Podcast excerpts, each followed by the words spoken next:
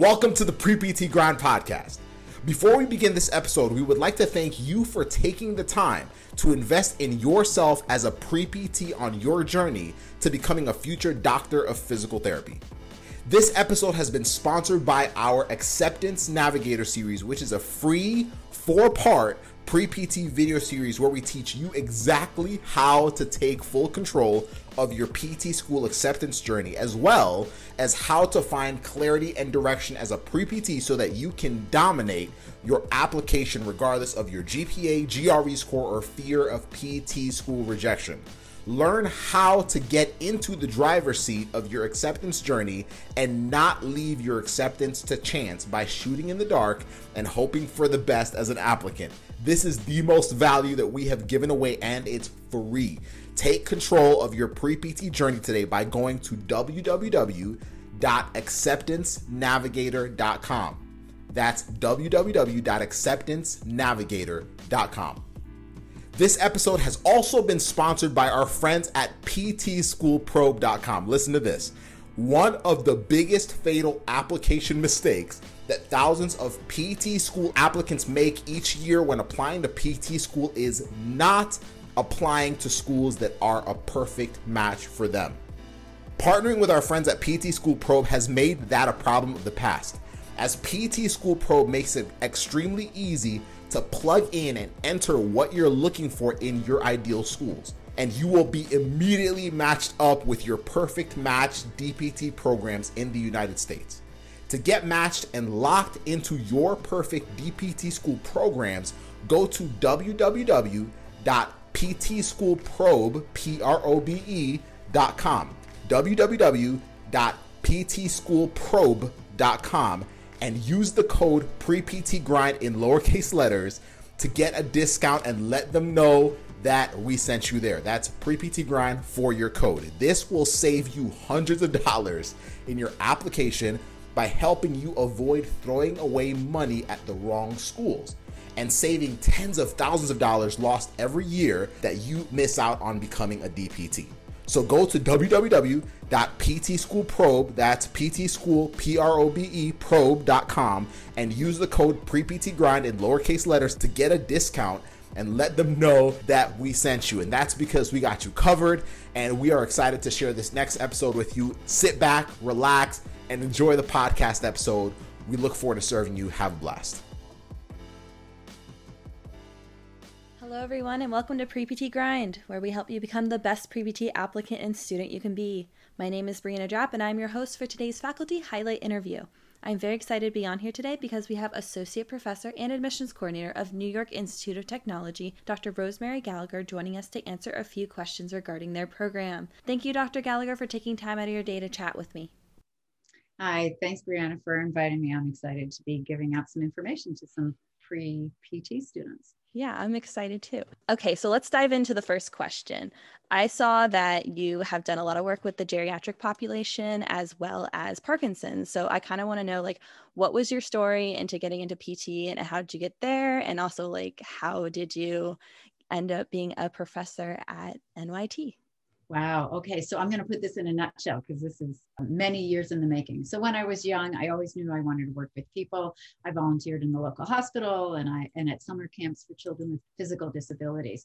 I originally wanted to go into nursing, but somehow ended up as a physical education major in college. And after graduation, I got a job working in an outpatient physical therapy office. And that's when I knew that physical therapy was for me. So I applied for PT school and I ended up going to Stony Brook uh, here on in Long Island in New York, and graduated and worked in outpatient clinics for the most part for many years. Um, when I started having my children, I went into per diem work and I ended up working in nursing homes. So I got to know the nursing home and the geriatric population a lot more. As my kids got older, I realized that I wanted to maybe go into teaching. And so I went to NYIT. I knew the director, the, the chair of the department there, because I went to school with her at Stony Brook. And I said, Can I sit in in some classes? And I did. And I kind of watched what the teachers or the faculty were doing. And I liked that. And after two semesters of that, they ended up having an opening for faculty members. So I applied for that and got the job. So that was really nice. You know, so I started teaching. And then very soon I went back for my PhD And I worked at Rutgers for about seven years on my PhD work, graduating in 2017. And that's where I got more into working with the Parkinson's population. On our campus, we have a very robust rock steady boxing program and a rehab clinic that specializes in working with people with Parkinson's disease. So that's kind of where my studies took me. And now that's where my love is. And I work very closely with those people with Parkinson's.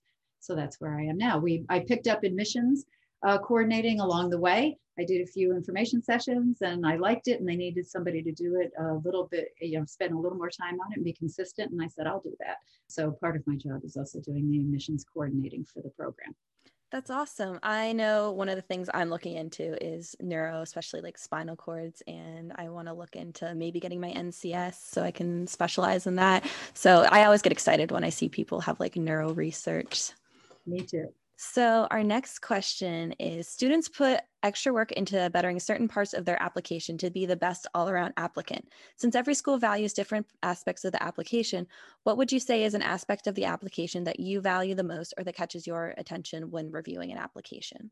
Ah, so that's a really good question. So, I typically look through the application in the order that the documents appear in PT CAS, and that's just the easiest way to do it. So the first thing I look at is where the student went to undergraduate and what their major was. And this gives me a little bit of an idea of the rigor of what their coursework may have been.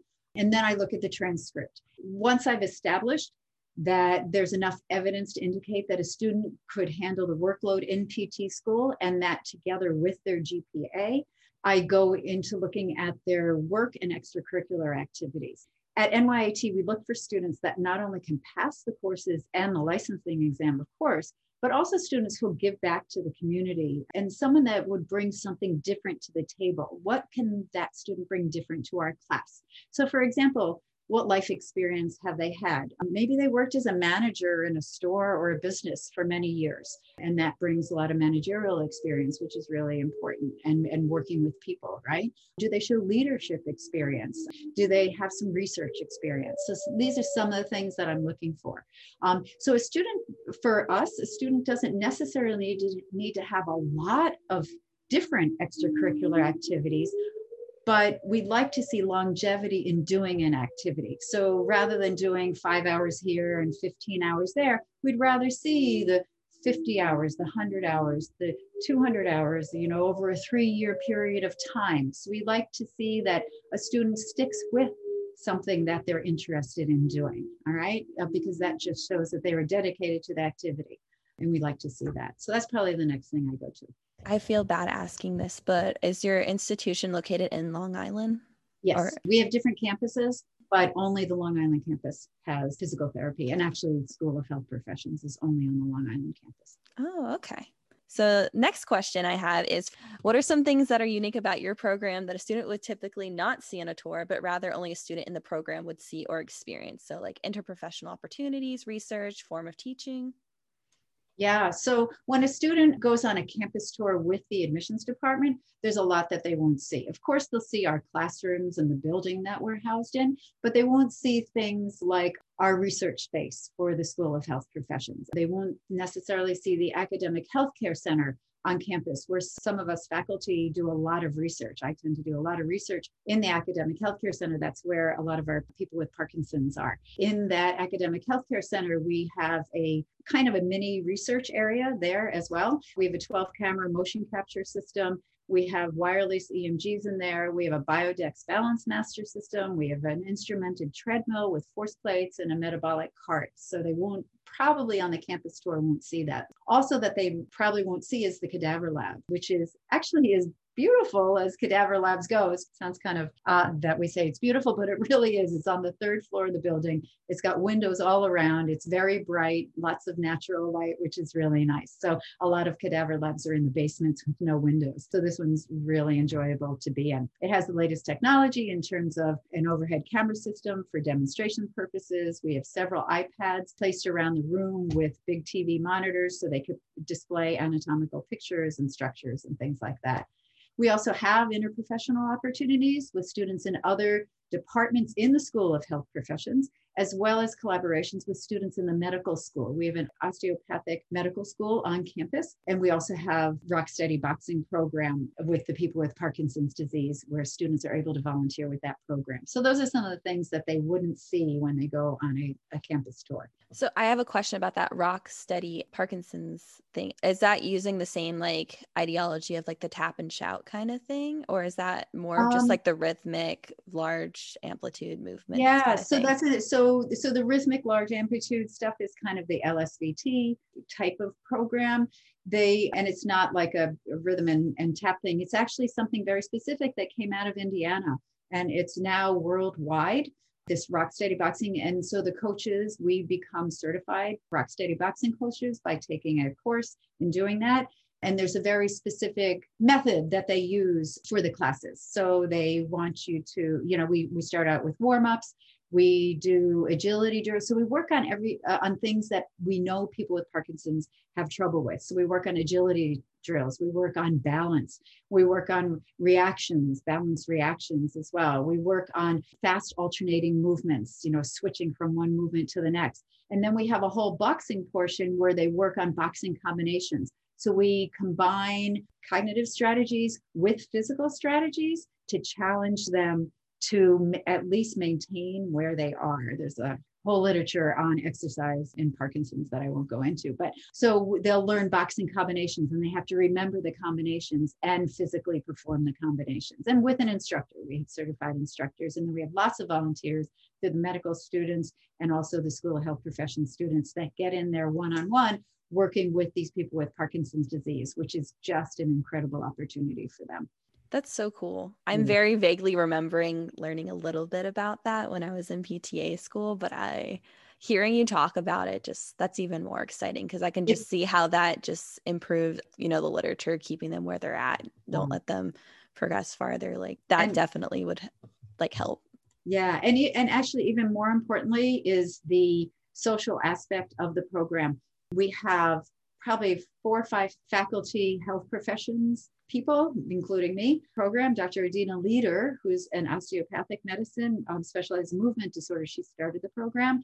And so she's very involved. And then we have a lot of PT and OT faculty involved, and of course the students. But we have a, such a, a really nice community of boxers and faculty and volunteers, and the boxers' significant others we do walks together. We'll go into manhattan and we'll do you know the unity walk together and make it social. A lot of our boxers will socialize with each other. They'll go out to a christmas luncheon or something like that together. We have three levels of classes. We have nine classes a week it's a huge program, a well over 250 boxers in and out of this program over the past five or six years. And we'll have between 20 and 25 people per class nine times a week. And we even hit the people with Parkinson's who are more involved. So stages three going into four. So people who might be in a wheelchair or with walkers, we have our 11 o'clock classes geared to them, do a lot of the, a lot of the exercises in the chair and things like that.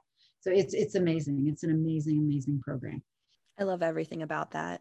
It's that is amazing. awesome. That it's, is such an amazing opportunity for the students as well. Oh yeah, yeah. It's it's just the, the camaraderie and it, it just touches my heart. It's amazing. So I'm very lucky to be part of that. And to share with your background, you're like super proud that that's all oh. coming oh, together. They're smart. They're motivated. It's just fun. I love it. I, I totally would love to see that, honestly, personally. For a student who's accepted into your program and is there for the next three years, what kind of resources do you provide them to put them in a position to help them succeed, such as tutoring, mentoring other students, or having a mentorship with other faculty members? You know, student success, of course, is really important to us. And we tell students early on that we're we're on the same page. All right. We want them to succeed as much as they want to succeed. I actually have the privilege of teaching the first course in the program. So I can kind of set the stage. And in that course, I encourage students to work together. We're big believers in peer teaching and learning strategies. So we really encourage that because you can really learn from each other. And when the students are teaching, their peer, of course, they're going to learn it better. Faculty, uh, of course, are available. We're available a lot. You know, we're on campus a lot where if we're not in the classroom, we're in our offices. Um, we have an open door policy. Of course, you can make an appointment with during office hours, but you can also just pop into the office. It's a small office area. Everyone's sitting right there. We say, Hey, is Dr. H available? Is Dr. G available? I just have a quick question, something like that. And we want to be available to the students because the student can't afford to be stuck on a certain topic, right? Or a certain question or certain problem that you need to get past that. So we want to be there so we can kind of get you past that. And so you can move on and, and do some more studying, right? So we try to be available as much as possible. And if not, we're available via email. I mean, we're professors, so we're on email a lot and rather than practitioners who are great, but they're they're treating patients and they can't be checking their emails all the time. Students can catch us before or after class, during the break, of course. We have a small class size. We only take 44 students a year. So we get to know our students really well and we can catch them if we sense that there's a problem going on, whether the grades are slipping or just they just don't seem right. And we may approach them and say, Hey, Mary, you know, how you doing? Um, is there anything going on that we can help with? Why don't you come in? We'll have a chat or something like that. And then the NYIT campus as a whole also has resources to support students, such as the Writing Center and Career Services. I really like that. I think for me personally, the thing that I look for in a PT school is if I'm having the worst week of my life, are they going to be there, like in my corner, helping me get through it, or is it they're, they're just there to teach me? And it sounds no, like you we, guys are really we really get to know you guys, and and we can tell, and and so we'll talk as faculty. I mean, we're not talking behind the students' backs, but mm-hmm. we're like, gosh, you know, Mary just seems seems like she's uh, kind of off this week. Did you notice that also? And so we'll ask other professors who have that person in their class and just and they'll say yeah i noticed the same thing.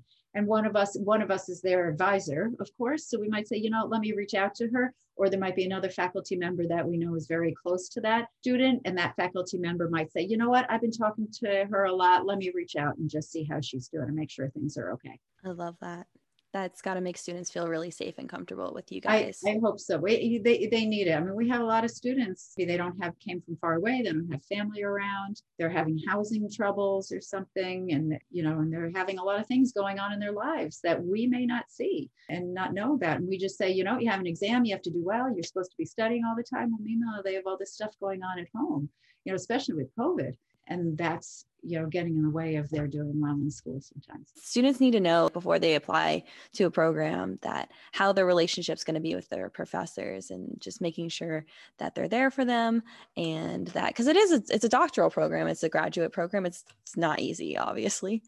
In my graduate information session the other night a student asked eh, he, he goes i'm going to turn the questions on you. He said what is one reason why you think students should go to and apply to NYIT? And my answer right away was faculty. And it had a, a, couple of things around the faculty. One is that all of our faculty get along, for, and more importantly, we support each other. And so we help each other through. Senior faculty help junior faculty. The next is that we, as faculty at NYIT, have a lot of support, not only from our chair, who is amazing. And I'm telling you, she has our backs at every turn, but the dean as well. He has our backs at every turn. And us faculty knowing this um, makes us more confident going in and doing our jobs well. We also have an amazing Center for Teaching and Learning that helps us with teaching techniques and things like that. And they are priceless. Our IT department, right now, they are on Zoom. You can go on anytime from 9 to 7 p.m., five days a week, and talk to someone from technology to help us with getting our classes online and you know working with Blackboard or Canvas or whatever we're working with. So the support here at NYIT for the faculty is amazing. And why that's important is because that I feel that trickles down into the classroom. If faculty are not supported, if they don't get along with one another, the students are going to feel that in the classroom and it's detrimental to their learning. So um, I think the faculty and the support that we get as faculty from NYIT is really important and one of the main reasons that NYIT is so successful. I agree that that it definitely will affect the students if they negatively or positively, regardless of what's happening at the faculty level. I love that. So, for a student who applies to your program, what can they expect on the timeline of a decision? If your program conducts interviews or preview days, what can a student expect during the course of the day? So first we have a couple of ways that a student can enter the program. The first is the more typical way. Student earns a four-year degree and applies to our professional phase of the program, which is three years like the other schools as well. We interview in the fall and in early winter. And we typically let a student know if they are accepted within about three weeks. If a student is interviewed but not accepted outright, then they're put on a wait list. And we keep a very long wait list and you know 35 maybe 40 students even on a wait list. And as students accept us that's great. And if the student says i'm sorry i'm going elsewhere then we open it up and we start going off of our wait list from there we also have a three plus three program or a combined program, which other schools have as well, where students apply in high school. So they'll apply their senior year of high school and they're notified by about late February if they're accepted to the program or not. That's always good to know because you guys are on rolling admissions, correct? Yeah, so we're on rolling admissions. And again, word to the wise, the student needs to be very careful of programs that work on a rolling admissions basis because we start looking at applications before our deadlines. We have a soft deadline of October 15th, meaning we prefer that you get your application in by October 15th, and a hard deadline by December 15th. But we start looking at applications in late August, and we start filling our interview slots in September. And our interview slots are usually October, November, December, January. Very often by our sometimes by our soft deadline, but usually by early November, almost all of our interview slots are filled because we work on that rolling admissions basis. So that's important to know. Students really need to be aware of it. For many students, they are going right from their undergraduate degree to their graduate degree, while others may have been non traditional students. No matter what the case is, everyone must experience first day jitters. What can a student expect on their first week of class or first day of class? Ah, so that's a really good question. So, First, we start the program with an orientation. So the students get to know one another and meet the faculty. Um, Pre-COVID, and I think even this year, this year, I believe we're going back to in-person. Last year, we, we had to do an online orientation. We have the faculty come in and introduce themselves. We tell them a little bit, of, a little more about clinical education, a little bit more about program, introduce themselves. So, you know, tell a fun fact about yourself so we can kind of get a feel for each other. And so that kind of gets them to know each other and a little bit of the faculty. The next day starts the first day of class. And as I mentioned, I teach the first course, which is human gross anatomy. From day one in that course, first I go in on the orientation and I say hi and I say, tomorrow, this is what you should expect. I introduce my teaching assistants in the orientation as well so they can kind of see us before they go into class on the next day. You know, one of the first things that I try to impose upon them is that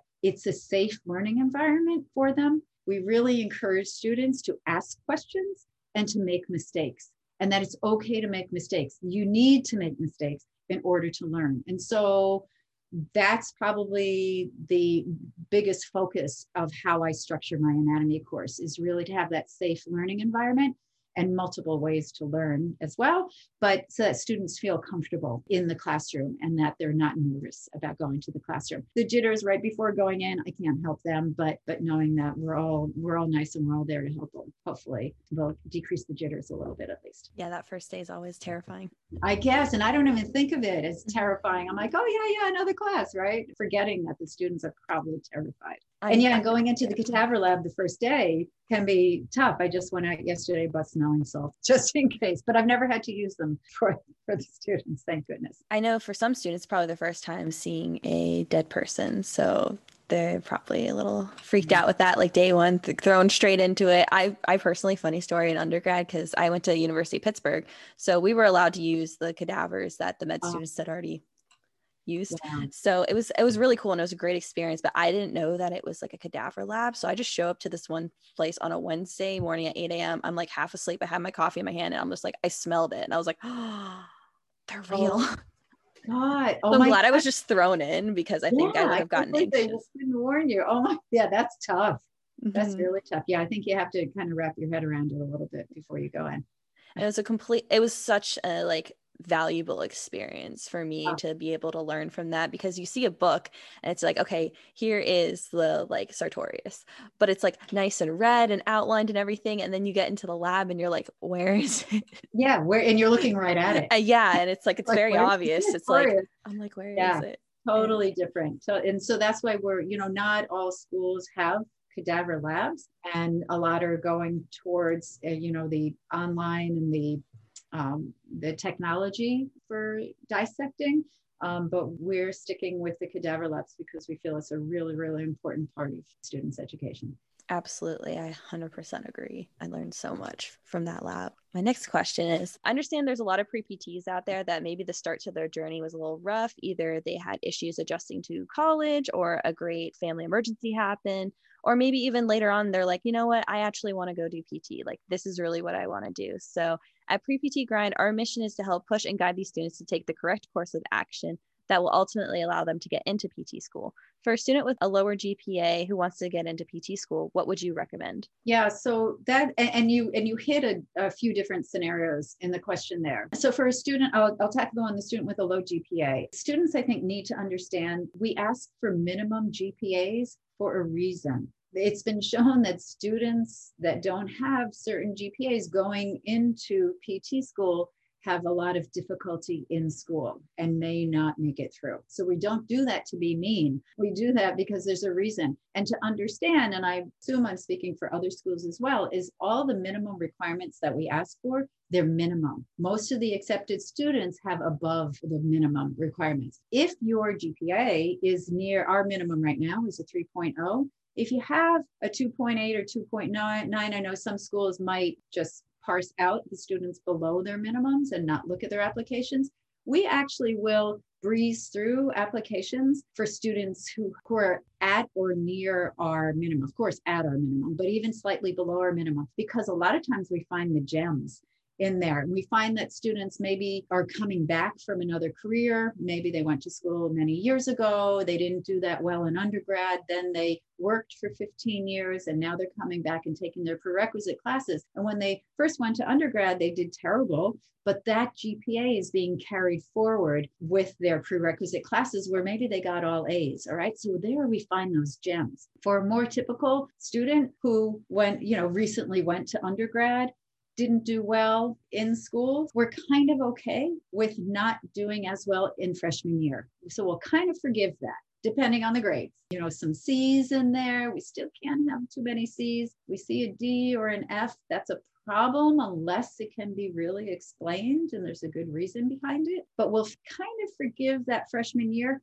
But by the sophomore year, we need to see the grades picking up. We can't still see low C's maybe a D in the sophomore or junior year. We can't see that. We need to see an upward trajectory of grades. For those students who had the low grades early on, didn't quite pick it up, you know, you retake classes, of course, to get the grades up, and we get that, and, and you get great grades, usually A's and B's in your prerequisites, but you've retaken many classes the student needs to realize that they're being compared against other students who didn't have to retake those classes to get the high grade. And so as an admissions officer, I'm like, do I take the person who had to retake four or five science prerequisites or the student who took them right off and got good grades in them, assuming everything else in the application is equal, right? You know, so seeing from our point of view, you can kind of see where we're going to gravitate towards the student who didn't have to retake that many classes. All right. So you can retake classes. If you're finding you're having a lot of retakes, then another option we offer, just suggest really, not that it's a guarantee though, that you go in and get a master's degree in a science program so that you're taking science classes, you're proving that you can do graduate work with science classes. And that, for me, that definitely helps negate some of the lower grades that you had in undergrad. For you guys specifically, are you guys more looking at a, the last 60 credit hours for a student, or are you just looking at overall grade trajectory based on the classes that they're taking? I'm looking more at grade trajectory. I mean, if they had good grades all the way through, I mean, that's a no brainer, right? But for the students who have the lower GPAs, admissions specialist that works with us, our administrative assistant, Miss Severance, and she will take a first pass through GPAs and she'll mark down all the GPAs for me so I can kind of see that. And she'll say, you know what, this one's a little bit low GPA, but you know, there's something special about them. Would you mind taking a look? Something like that. So she has her radar on to pick those students that are close and might have something very special in their transcript that we want to see that other schools might miss because the GPA was below their minimum and therefore they don't look below the minimum. But we kind of pride ourselves in kind of a holistic approach. We understand that when students are young, they may not take school seriously, they may have had a lot of fun. Or they may not have known how to manage their time, and then they finally figure it out. I mean, it takes a while to figure out time management and how to study and how to study for science courses. That's a whole different way than studying for a literature course, right? So we get that. And I have three children. They've all gone through college. I get it. So, yeah, we like to forgive a little bit and kind of look for that special student that might have a little bit lower GPA. But of course, they would have had approved later on that they could do the coursework. And, and we do find some gems that way. That's always encouraging to hear because people think they're a complete lost cause, but yeah. they've gotten like a 4.0 for their last their post back work and everything, and it's like, no, you're cl- showing that you're you're getting there. Like you can yeah. you can handle it people mature. Yeah. They, you know, they just mature. And, and it's okay. Yeah. The other group that I kind of have a soft spot for, because I was one of them to a certain extent, is students changing careers or going back to school when they're older. I went to school at a kind of regular college age and PT school and things like that, but I went back for my transitional doctorate of physical therapy and my PhD when I, I'll just say I was older than 48 when I did it. So I was balancing kids working full time and going to school. And so the students that are doing that and they're coming back and they're managing all of these other things, I know that they are giving up a lot to get their prerequisites in and to completely switch over and become a physical therapist. So I know that they're going to be serious about this because they have a lot on the line there. So I kind of have a soft spot for those older students who have the guts actually to go back and change things in their life and and know that they're not too old to do it. I think it's great because i think you should just learn forever. That's like my philosophy too. Like i'm like the second you feel like you like know everything and you're like oh i'm done like just go retire on your private island or something like that. Like just, just someday i will retire on my private island but but yes, but keep keep learning even on a private island. of course. And I also as a student who like in my PTA class, there were older students who were like in their 30s or 40s and just learning from them and like their life experience as a student, like that that was great and like they had even older parents so then they were like hey like this is like the family aspect of taking care of older parents and everything. I mean it was great. They there was such invaluable like life experience i learned from these people that i can see that them being in a pt class where like maybe some of the students in the class are coming straight out of undergrad that are like 22 23 they're going to learn a lot from them as well. Yeah and it's and that's interesting you brought that up because that speaks to earlier when i said we're looking for what can students bring special to the class. And so we look for different age students as well because we understand that that older student is going to bring a whole different perspective to life and to school than that younger student who just came out of undergrad that you know what yeah, you have an exam this Friday, but you should see what I have on my plate. My mother just fell and broke her hip. My daughter is having trouble in school. My, you know, so they kind of help put things in perspective for that younger student who might be really stressing out so much and, and that this is the only thing you know i have to do. It's so stressful being in pt school. So we like having the older student in class as well. Yeah i, I personally loved it. I thought it was i thought it was a lot of fun. So my last question for you what is one piece of advice that you would give to any applicant during their pre-pt journey so I have a couple things. One is contact the admissions officers at the schools that they're interested in. Get your name known. Now, understand, and I get a lot of emails from students saying, Hi, this is so and so. I'm interested in your program. Would you have time to talk?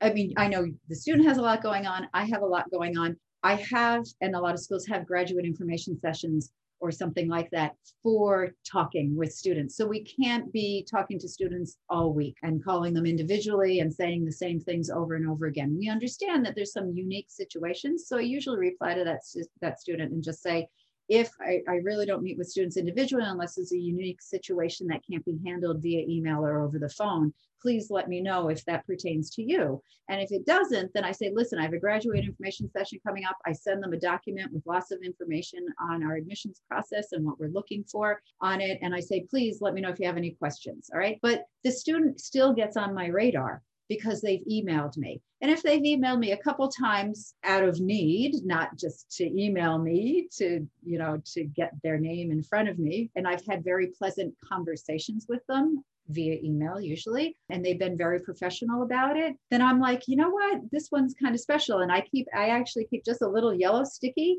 to my computer and i have uh, on it i write applicants to look out for and I have a list of names. And I tell my admissions officer, Ms. Severance, and I ask her, I say, listen, can you look out for these names as they come by? Because I just want to take a special look at them. I've talked to them.